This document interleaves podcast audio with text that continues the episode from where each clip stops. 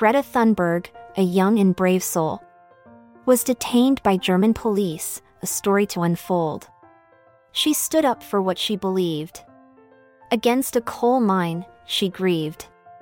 She joined a large group of protesters. Together they marched, with purpose and focus. They broke through a police barrier with might. To stop the expansion of the mine, they would fight. They encroached on a coal pit, black and deep, a sight that made many hearts leap. But the authorities were not amused.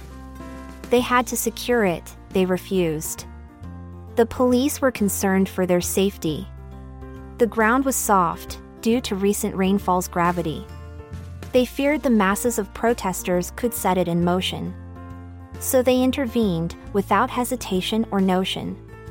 They removed the people from the danger zone and detained them as a precaution.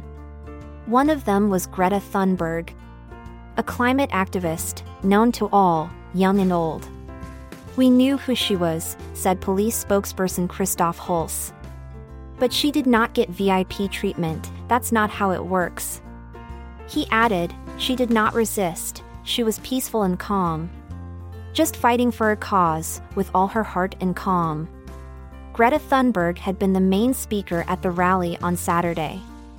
And surprisingly returned to protest on Sunday.